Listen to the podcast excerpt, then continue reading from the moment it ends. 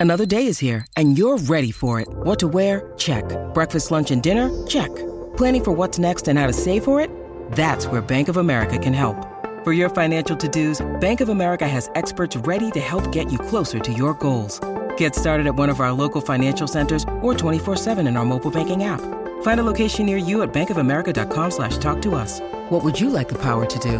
Mobile banking requires downloading the app and is only available for select devices. Message and data rates may apply. Bank of America and a member FDIC.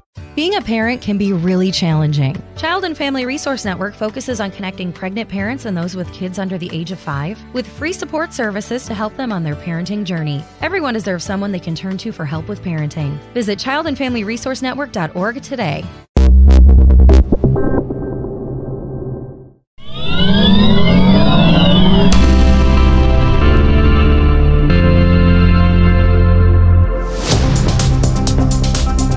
Bentornati amici e amiche al vostro appuntamento settimanale con Mr. Gadget e-Wheels, il podcast che racconta a modo suo la mobilità sostenibile. Oggi con voi, sempre come di consueto Luca Tarotta, parleremo di una speciale classifica, elettrica ovviamente, del futuro di Fiat e Alfa Romeo, di Silk Fo, azienda di cui avevamo già parlato nella scorsa puntata, dell'addio alla Nissan Leaf, ai noi, e della prima auto elettrica di Huawei.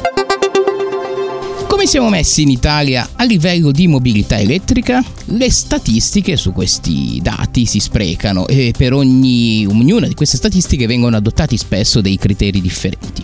Tra più, le più recenti ehm, eh, ricerche a riguardo suscita curiosità quella di US Witch, una piattaforma inglese che confronta prezzi e servizi di diversi settori, dall'energia al gas alle pay tv alla telefonia e molto altro, che ha stilato una classifica europea appunto def- definita di EV Compatibility, cioè di maggiore e minore compatibilità con l'utilizzo dell'auto elettrica da parte dei consumatori. Non stupisce che al primo posto in Europa di questa classifica ci sia l'Olanda, no? un paese che ormai sappiamo da tempo ha intrapreso la strada verso questa mobilità elettrica, mobilità a batterie. Sorprende piuttosto il fatto che in questa speciale classifica ci siano nelle posizioni subito successive dei paesi che nell'opinione generale non sembrano particolarmente brillare dal punto di vista della mobilità alternativa. Nell'ordine figurano, vado a leggere, Croazia, Lituania, Slovacchia, Ungheria, Estonia, Repubblica Ceca, Polonia e Turchia.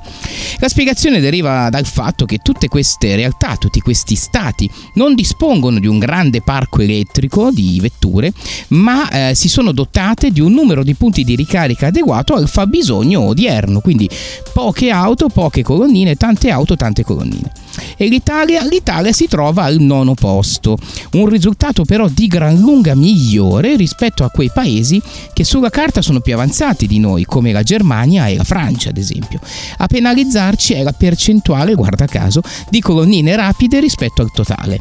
Ne abbiamo solo lo 0,06% del totale, come ad esempio invece ha la Lituania che ha lo 0,62%. Un dato sul quale bisognerà lavorare e quindi, ai noi, bisogna ancora andare avanti sullo sviluppo delle colonnine di ricarica. Alfa Romeo e Fiat. Nel futuro ci saranno due SUV compatti tutti in attesa eh, di vedere l'erede della Jeep Renegade che Stellantis ha, ha già anticipato diverse volte ma del quale ancora non sembra esserci all'orizzonte neanche una foto spia eh, però sta di fatto che il futuro erede della Jeep Renegade aprirà la strada a una gamma di B-SUV che daranno una significativa spinta ai marchi italiani dello stesso gruppo Stellantis è infatti molto probabile che Fiat e Alfa Romeo siano destinate a offrire una loro variante del medesimo progetto con stili e caratteristiche però differenti. Produzione per entrambe nella fabbrica polacca della città di Tiki, per la Fiat sarà di fatto il successore, l'erede della 500X, con un possibile debutto già nei primi mesi del 2023. Per l'Alfa invece sarà la prima elettrica ma con un impatto premium, quindi finiture, accessori, personalizzazioni, eh, insomma tutto quello che siamo abituati a trovare in una Alfa Romeo. Eh, si parla di un debutto entro la fine del 2023, ma la cosa importante è che sarebbe così finalmente viene da dire, visto che se ne è parlato spesso, la prima Alfa Romeo elettrica della storia. Vi avevamo parlato nella mm, scorsa puntata del nostro podcast Mr. Gadget Wheels di Silkfo, l'azienda joint venture cino-americana che nel cuore della motorvalle italiana in Emilia Romagna dovrebbe dar vita a questa grande mega azienda che produrrà hypercar elettrificate. Ebbene, il futuro dell'azienda è sempre più in bilico però. Il 25 luglio prossimo i responsabili del maxi progetto industriale della città di Gavassa si dovranno presentare in regione questa volta con i capitali necessari per acquistare l'area eh, appunto dove deve sorgere l'azienda e avviare i lavori. A dire il vero è la parte americana, la Silk, a non aver onorato finora i propri impegni, mentre dal lato cinese la FO si interroga a sua volta sulle reali intenzioni del suo partner. Insomma, tutto farebbe propendere per un possibile addio al megaprogetto. Vedremo. Chi sicuramente abbandonerà le scene invece sarà la Nissan Leaf. Secondo diversi rumors, entro il 2025 verrà sostituita da un altro modello, probabilmente un crossover o un SUV. Un colpo al cuore, eh, di fatto, per chi ama l'elettrico, perché stiamo parlando di un modello storico non solo per Nissan, ma per tutto il mercato. La seconda elettrica più venduta al mondo eh, nei suoi 12 anni di vita eh, comunque di fatto messo eh, dato il via insomma a tutto il mercato europeo delle auto elettriche. Insomma ha fatto partire il mercato dopo Tesla. E la Nissan Leaf lascerà spazio ad un altro verrebbe da dire l'ennesimo SUV che potrebbe o non potrebbe chiamarsi ancora Leaf ma che sicuramente avrà una costante sarà un'auto elettrica in chiusura parliamo di Huawei perché la sua auto elettrica è finalmente realtà. Sono partite le consegne per la Arc Fox Alpha S, creata insieme a Baik, una big tech cinese, una vettura che promette oltre 700 km di autonomia con 640 cavalli di potenza.